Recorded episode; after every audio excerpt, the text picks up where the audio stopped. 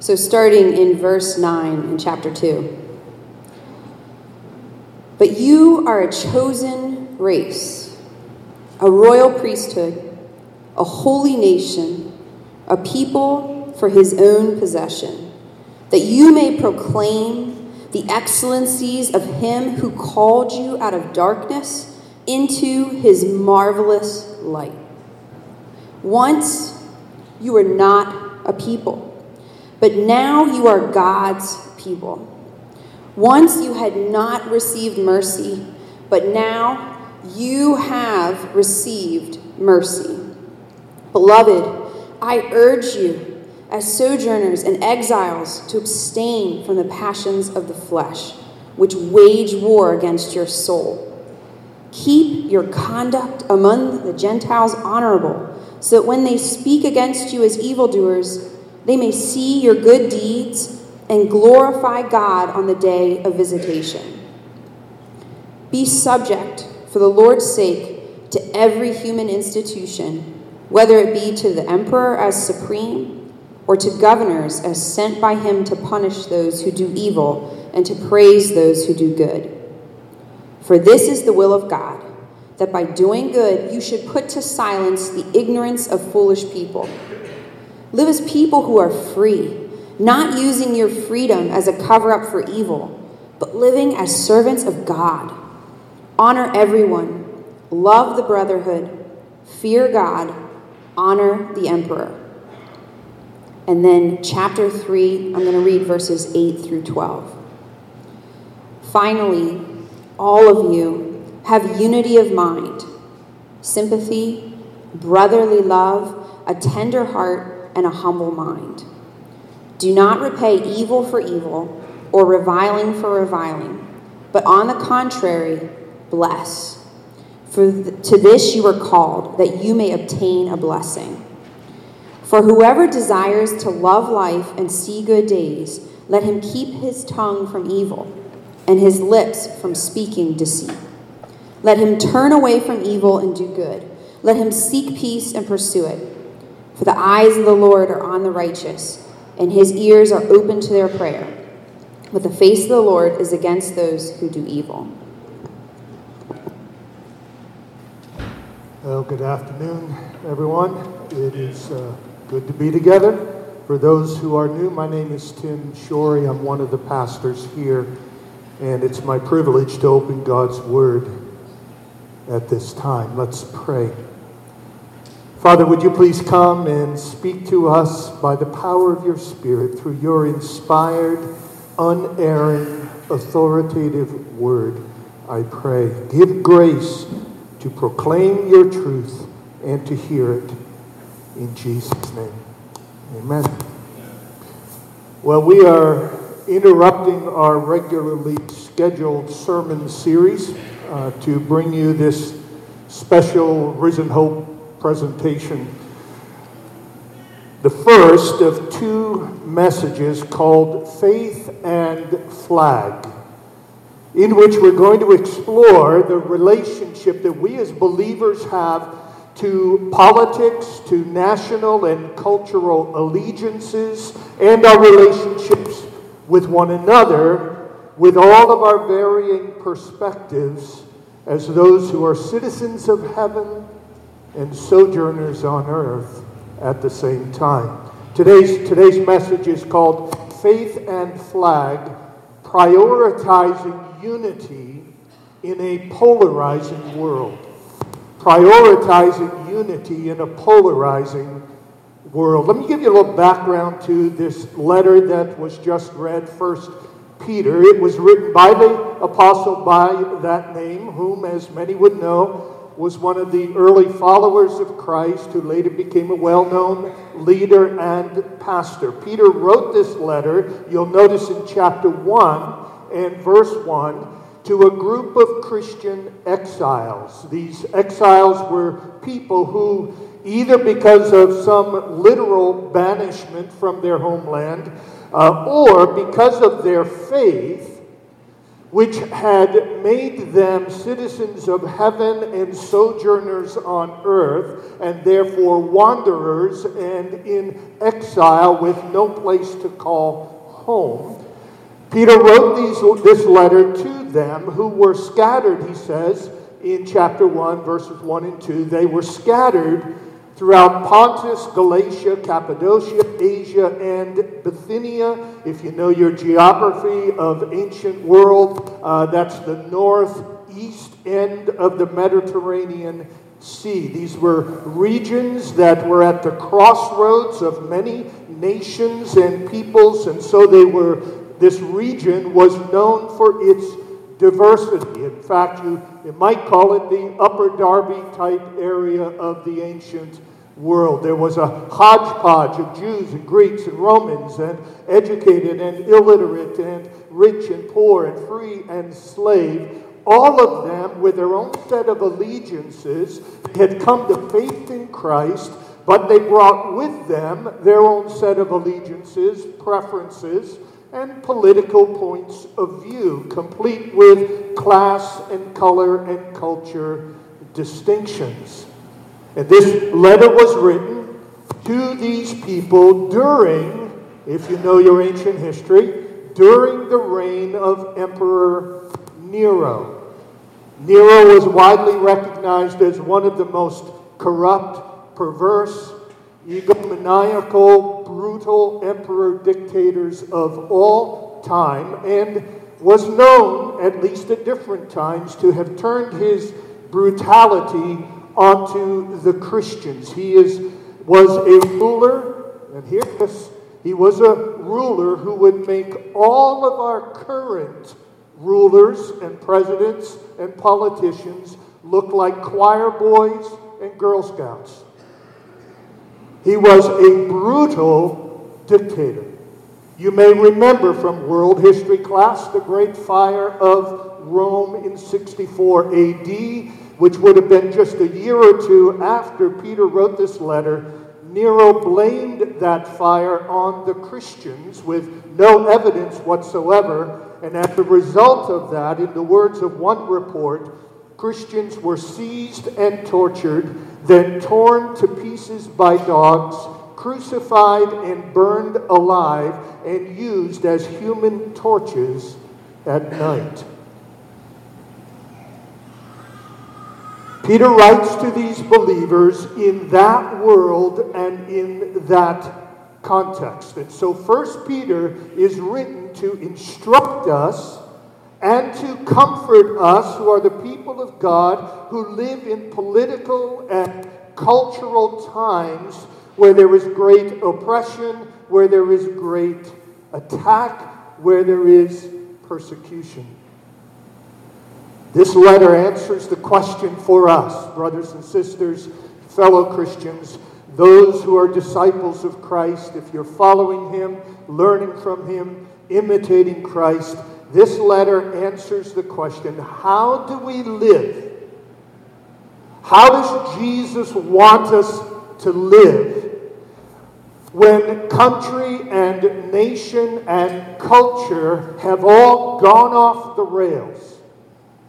When injustice, oppression, and abuse of power are the norm. And when Christians, those who are worshiping God, are coming from all different kinds of cultural and historical backgrounds into church, just like here, worshiping together. They didn't have pews back then, but worshiping in the same pews, though they had vastly different perspectives on the world.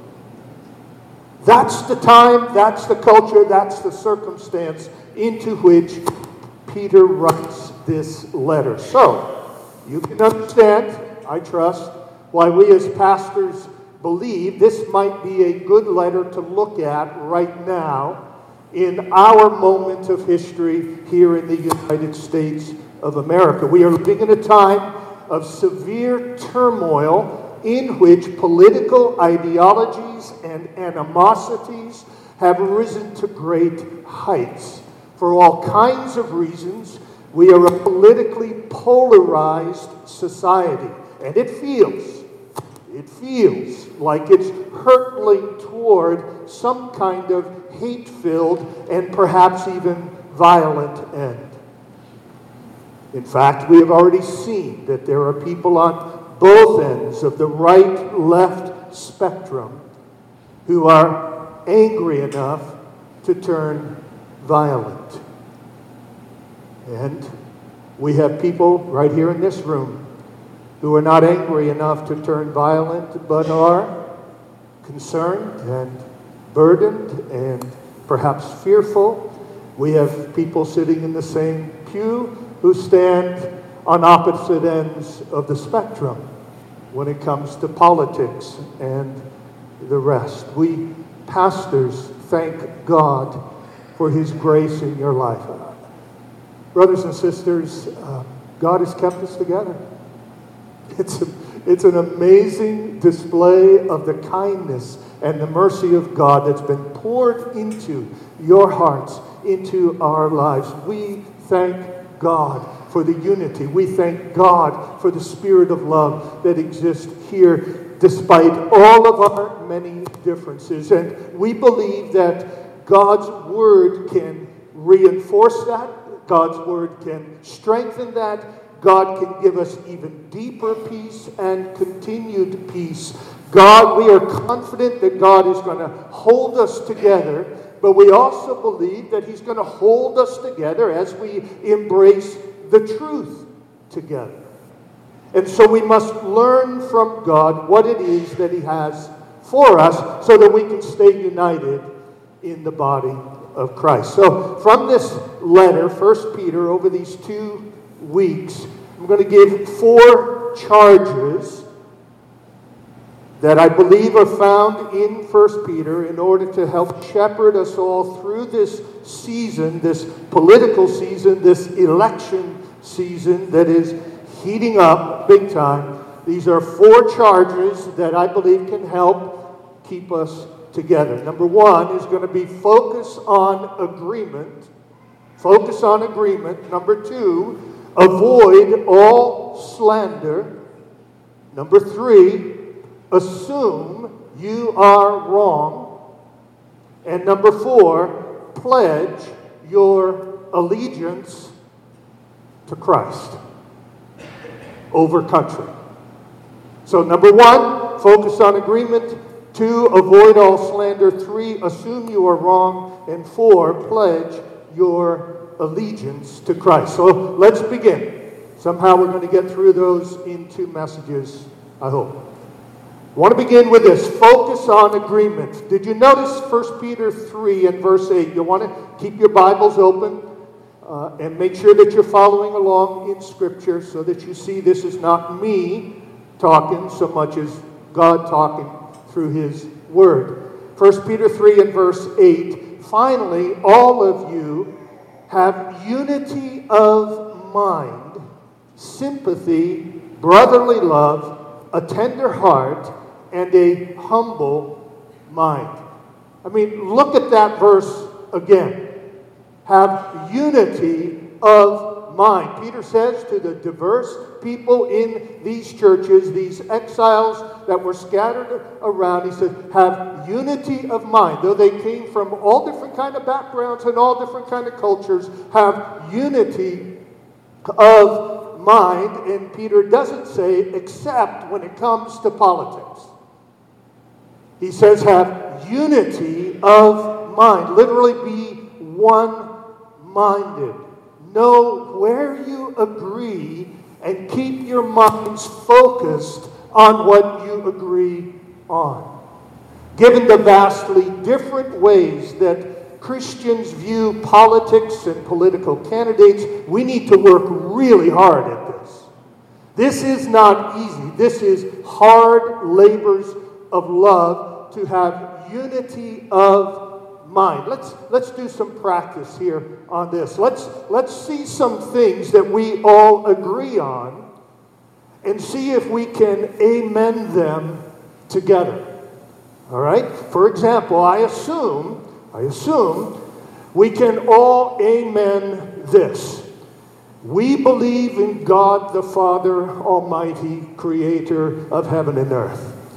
We believe in Jesus Christ, his only Son, our Lord, who was conceived by the Holy Spirit and born of the Virgin Mary. He suffered under Pontius Pilate, was crucified, died, and was buried. He descended to the grave. The third day he rose again from the dead. He ascended to heaven and is seated at the right hand of God the Father Almighty. From there he will come to judge the living and the dead. We believe in the Holy Spirit, the holy universal church, the communion of saints, the forgiveness of sins, the resurrection of the body, and the life everlasting. Can you say amen to that?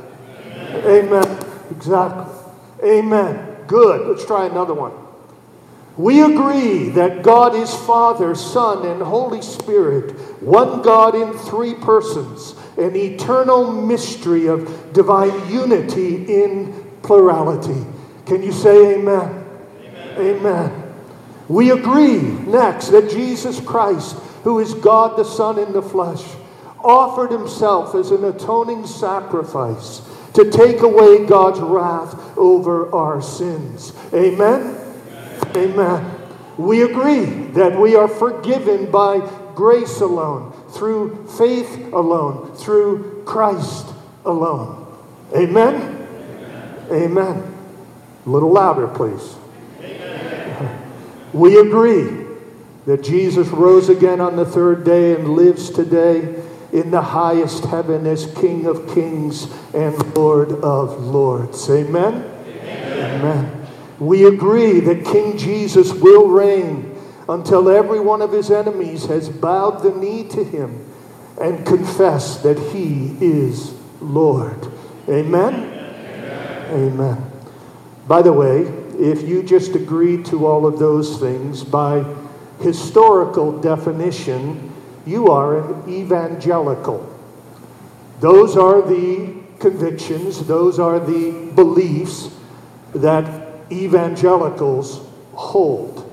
In our days, sadly, the word evangelical has been co opted by the media and now, instead of referring to those who hold to these core truths of the faith, evangelical equals white conservative.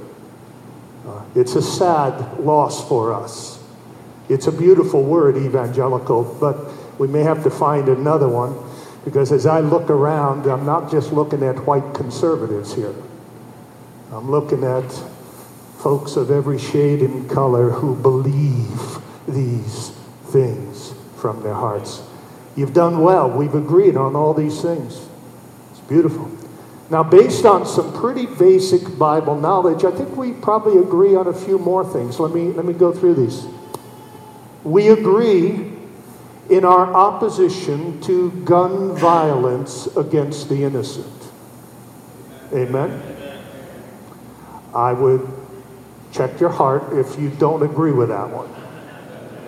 We agree in our opposition to gun violence against the innocent.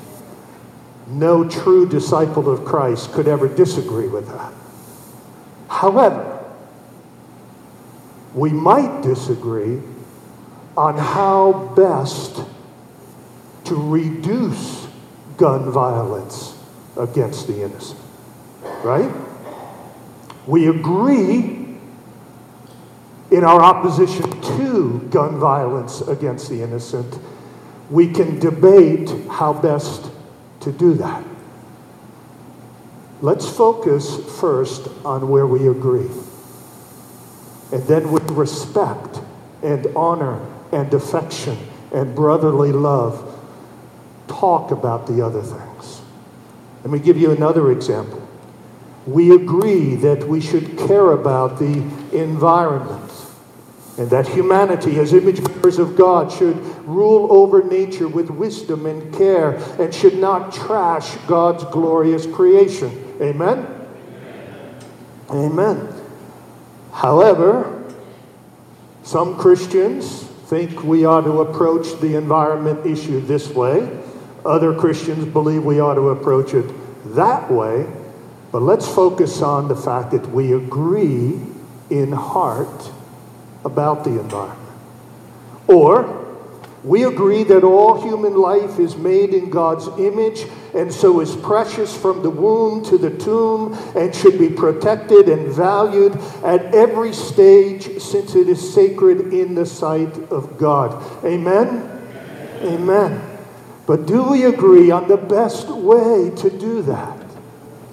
No, not always. And it's open for discussion and debate and learning from each other. But let's understand where we agree. Next, we agree that every boy or man that gets a girl or woman pregnant should be required to provide for that woman and child for the duration. And if he doesn't, he should be held accountable for it. Amen? Now, we might disagree on how best to legislate and enforce that, but surely we can agree on that. We believe that the Bible explicitly states, what the Bible explicitly states, that government and those who rule are his servants to do us good. Amen? A little quieter on that one little quieter. Understandably. Understandably, because we live in a world where governments are corrupt and oppressive. And yet, and yet, our world is no different than the world of the New Testament. And what Paul said to the Romans, for example, in Romans 13, stays true today. Let every person be subject to the governing authorities, for there is no authority except from God, and those that exist have been instituted by God. Therefore, whoever resists the authorities resist what God has appointed, and those who resist will incur judgment. For rulers are not a terror to good conduct, but to bad. Would you have no fear of the one who is an authority? Then do what is good, and you will receive his approval, for he is God's servant for your good. That's the word of God. Or what about what Peter has said in what was read earlier, chapter 2 of 1 Peter? Verse 13 Let every person be subject to the governing authorities, for there is no authority except from God, and those that exist have been instituted by God. Therefore, whoever resists the authorities resists what God has appointed. Those who resist will incur judgment, for rulers are not a terror to good conduct, but to bad. Would you have no fear of the one who is in authority? Then do what is good, and you will receive his approval, for he is God's servant for your good. Now, I know all the questions. I don't know all the questions, many of the questions that are just you know, racing through your mind, practically short circuiting all the brain circuits there. What about this? What about that? What about the other thing? Where we can agree is that God has ordained government. And God has put into place those who are rulers, even the Neros, even the Neros. Remember, Peter wrote this to believers during Nero's reign. Even the Neros are God's servant for his purposes. Government is not bad. Government is God's idea. It's God's idea. However, some Christians believe that government should be really small and just do bare minimum stuff. And other Christians believe that government is intended to be bigger and to do more in behalf of citizens. We can debate those things, but let's at least agree that government is good because government is ordained by God. What am I getting at in all this? What I'm getting at is this that though there is much that we might disagree on, there is even more, there are deeper things that we do agree on, and unity depends on focusing on what we agree on. And if we focus on what we agree on, that will create in us a respect that will create within us an openness of mind to hear others so that we might move forward together, even if we keep disagreeing. Focus on what we agree on. You know, one of the reasons why we find the idea, we as your pastors and a number of folks within our church, one of the reasons we find the idea of a Hope Resource Center or community center such an appealing idea is that it would allow us to unify and focus actions in behalf of our community, in behalf of people, even though we might disagree on politics. We'd be able to join hands and join hearts in serving our community and addressing needs in our community, uh, even while some might vote to the right and some might vote to the left. But when it comes to action, when it comes to love, when it comes to service, we're walking side by side with each other. We believe there could be a unifying effect something like the Resource Center. That's one reason why it appeals to us, and the idea is still very much in our minds as we move forward together. Focus on agreement. I have to hurry here. Number two, avoid all slander. Avoid all slander. 1 Peter 2 and verse 1. So put away all malice and all deceit and hypocrisy and envy and all slander. Folks, in times of political unrest and injustice, notice what Peter warns us about sins of the tongue malice, deceit, hypocrisy, envy, and slander. Malice refers to evil intent to harm and ruin others. It's an angry, vindictive, attacking, out to destroy others. Deceit, you know what that is. It refers to anything that hides the truth or deceives others. Any words we do not know to be true, that we do not know to be accurate, that we do not know to be honest, are forbidden. Slander refers to any speech or rumors that defame or disrespect or despise other people, no matter who it is or how evil they may be. Even Neros are not to be viewed with malice, are not to be lied about or slandered. It's not to say that we can never speak out against sin or evil or injustice, but it is to say that how we speak matters.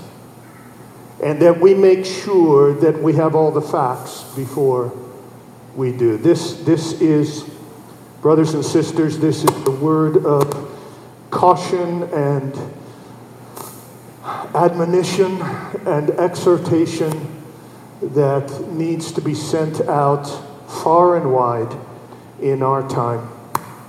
Um, slander is running rampant. Unsubstantiated reports and rumors in all directions, accusations against everybody that are not fully substantiated, that are not true, that are full of malice. Peter says, in the midst of a politically volatile situation, no mal- no slander, no malice. Now, how do you how do you avoid that? Um, can I can I suggest three things quickly? Uh, check your sources, change your platforms, chuck your attitudes. All right? Check your sources, change your platforms, chuck your attitudes. Change your sources. We must not believe what we read in the news or on the internet unless it is proven beyond doubt. Just because you see a video clip of a politician saying something, that is not proof that that is actually what he meant unless you have heard everything surrounding what that clip was, you don't know for sure. You need to know context and the person's overall perspectives, what he or she has said in other contexts that might balance what he or she said in that 10 second soundbite. Check your sources. we must realize that our sources are biased. You never read anything about anyone that doesn't come with some kind of bias. And if you're going to avoid slander, you're going to have to read perspectives from both sides of an issue that are articulated well by people on both sides of the issue. If you're going to watch Fox News, watch CNN too. If you're going to watch CNN, watch Fox. If you're going to read War on Cops, then read the new Jim Crow, or vice versa. In short, make sure to read or watch perspectives that are different from your own if you want to check your sources and avoid slander.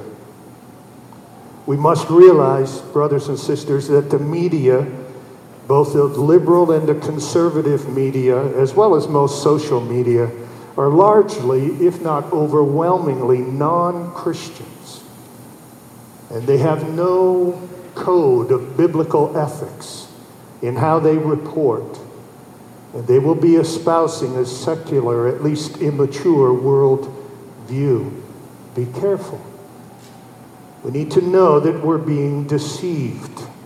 We need to know the difference between an objective journalist and talking pundits and deceiving propaganda.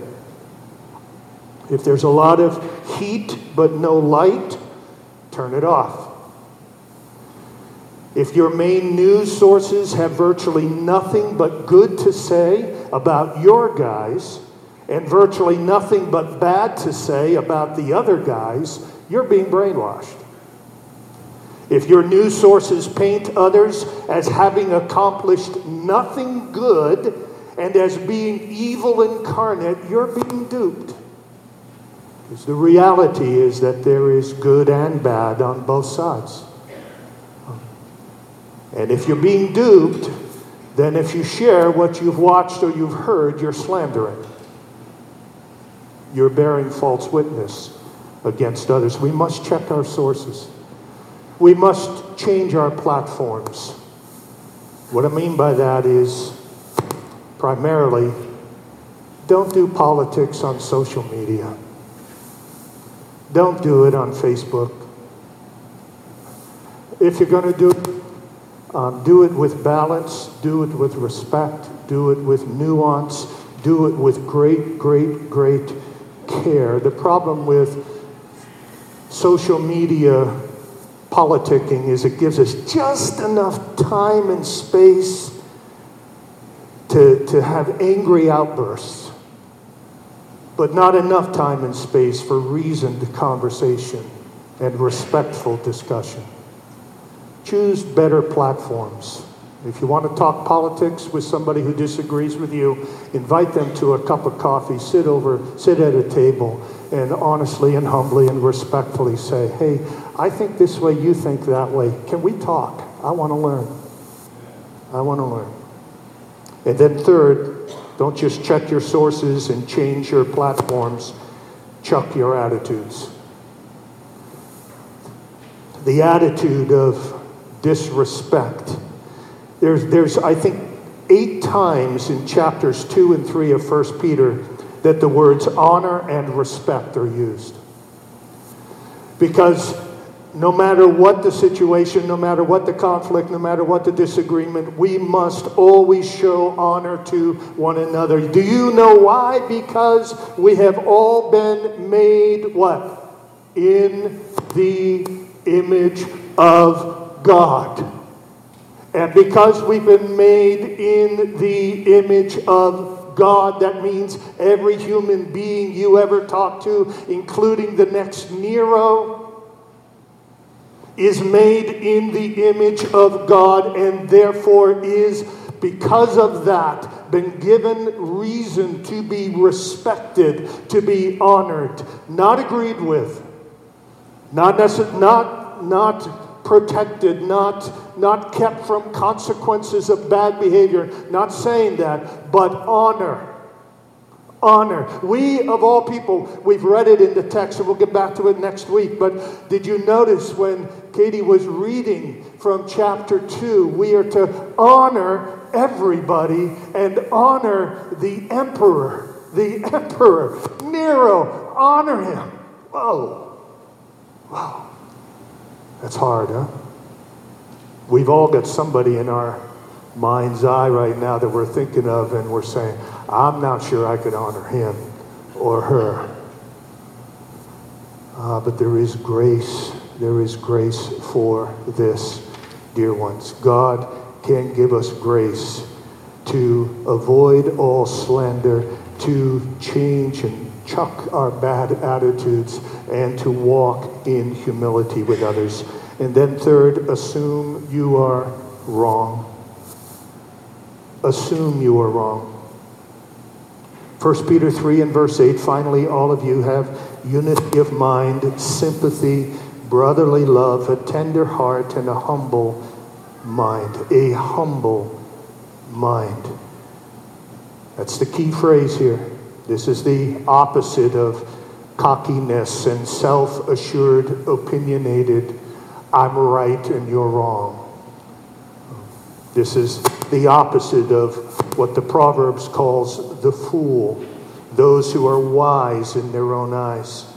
It's the opposite of those who say, I have a right to my opinion, even when my opinion is neither informed, nor studied, nor balanced, nor nuanced, nor careful to consider all sides and perspectives. No, my friends, you don't have a right to an opinion unless your opinion is informed. Otherwise, you and I are just spewing our ignorance and sharing it around. We are to be humble in mind. It's a humility that assumes that it is at least partly wrong. It's at least partly wrong. If you need a refresher on that, go back to our communication series several months ago and hear that. In all disagreements, as in all disagreements, so in all political debates, we should always assume we are at least partly wrong and have something to learn. Through the, through the years, I, I don't know how many political debates and discussions and conversations I've been in, but every one of them, I'm pretty confident I've learned something. And my perspective and my attitude and my opinion has been reshaped, at least in part. It has been kept in check. It's been nuanced, at least in part, because others have something to offer as well. So Peter has taught us focus on agreement, avoid all slander, and assume we are wrong. And the fourth charge that God gives us through Peter is that we must pledge our allegiance. Pledge our allegiance. We're going to get into this in depth next week. Uh, but just look at 1 Peter 2 and verse 9. But you, you, you, you who are in and from many countries, Peter says, and many cultures, and many backgrounds, and many persuasions, you are a chosen race, a royal priesthood, a holy nation, a people for God's own possession, that you may proclaim the excellencies of Him who called you out of darkness into His marvelous light. Once you were not a people, but now you are God's people.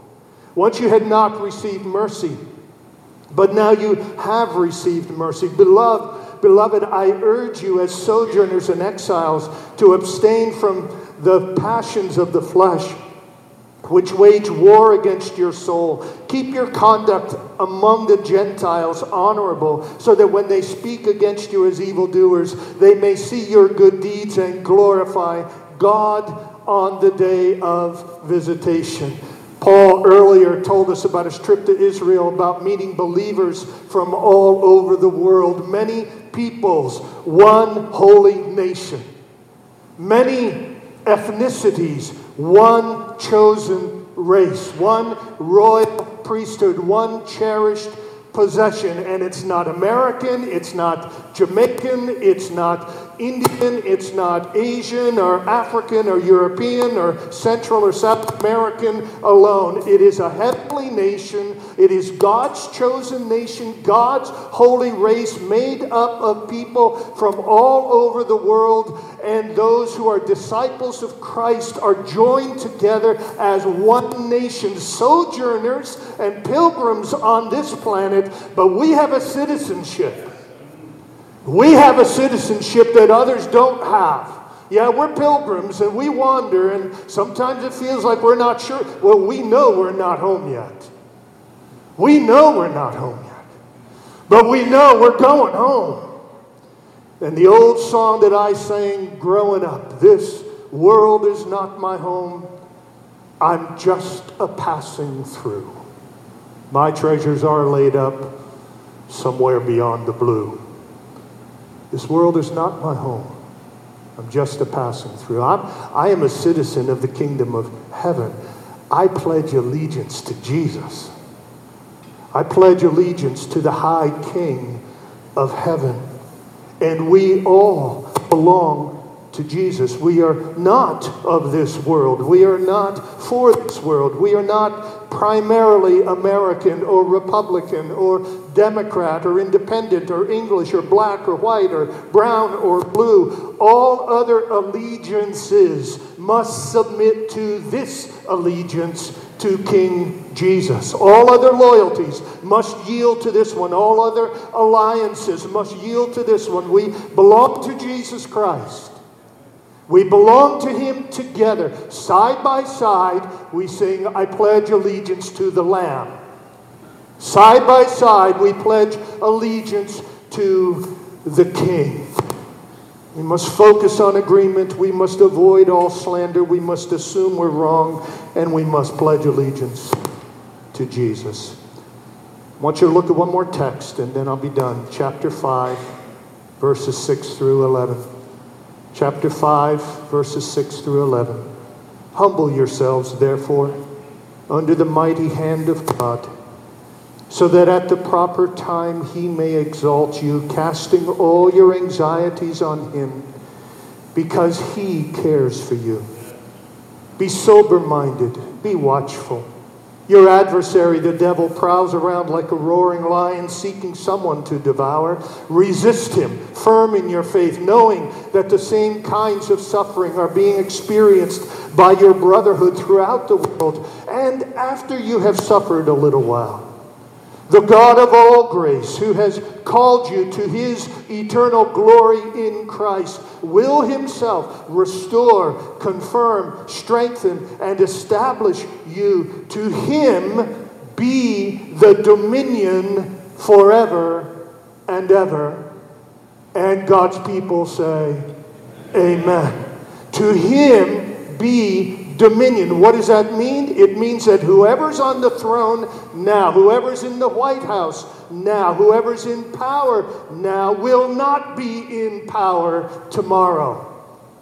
It means that those in dominion now will soon not be in dominion. It means that there is only one king over all kings. There is only one Lord over all lords. His name is not Donald Trump. His name is not Nancy Pelosi. His name is not Bernie Sanders or Alexandria Ocasio Cortez or Kim Jong un. His name is Jesus. There is but one king, and we are his holy nation. We are his chosen and cherished people. It means that this is my Father's world. So let me never forget that though the wrong seems oft so strong, God is the ruler yet. This is my Father's world. The battle is not done. The battle is not done. Jesus, who died, shall be satisfied, and earth and heaven be one. This, this means that we must crown him the Lord of years, the potentate of time. creator of the rolling spheres, ineffably sublime. This means that we must look to Christ on the, on the throne and say, All hail, Redeemer, hail, for thou hast died for me. Thy praise shall never, never fail throughout eternity. We look to the cro- to the throne, we look to heaven, we look to the one who sits on that throne, and we can thunder out a loud amen. Amen. Our King reigns. And so we pledge our allegiance to him, our highest allegiance, our humblest devotion, our unfettered praise belongs to him. May the Lord bless his word to us as it searches us and tries us and challenges us and strengthens us. The ushers are going to come as we draw near to a close. They're going to come and distribute the communion elements. And as they do that, the worship team is going to come as well and help us to affirm in song some of the things that we have amened together this afternoon. If you have pledged your highest allegiance to Jesus Christ, hear that again. If you have pledged your highest allegiance to Jesus Christ, if you have been baptized and joined to a church in obedience to Jesus Christ and to express your allegiance to Him, then the communion meal is for you. I'm going to ask the ushers if they would please distribute it now. As you receive the bread and the cup, give thanks. All hail, Redeemer, hail. For thou hast died for me. Thy praise shall never ever fail throughout eternity. Let's sing together even as we receive these elements. You can stand, you can sit, whatever you choose to do, but let us worship King Jesus.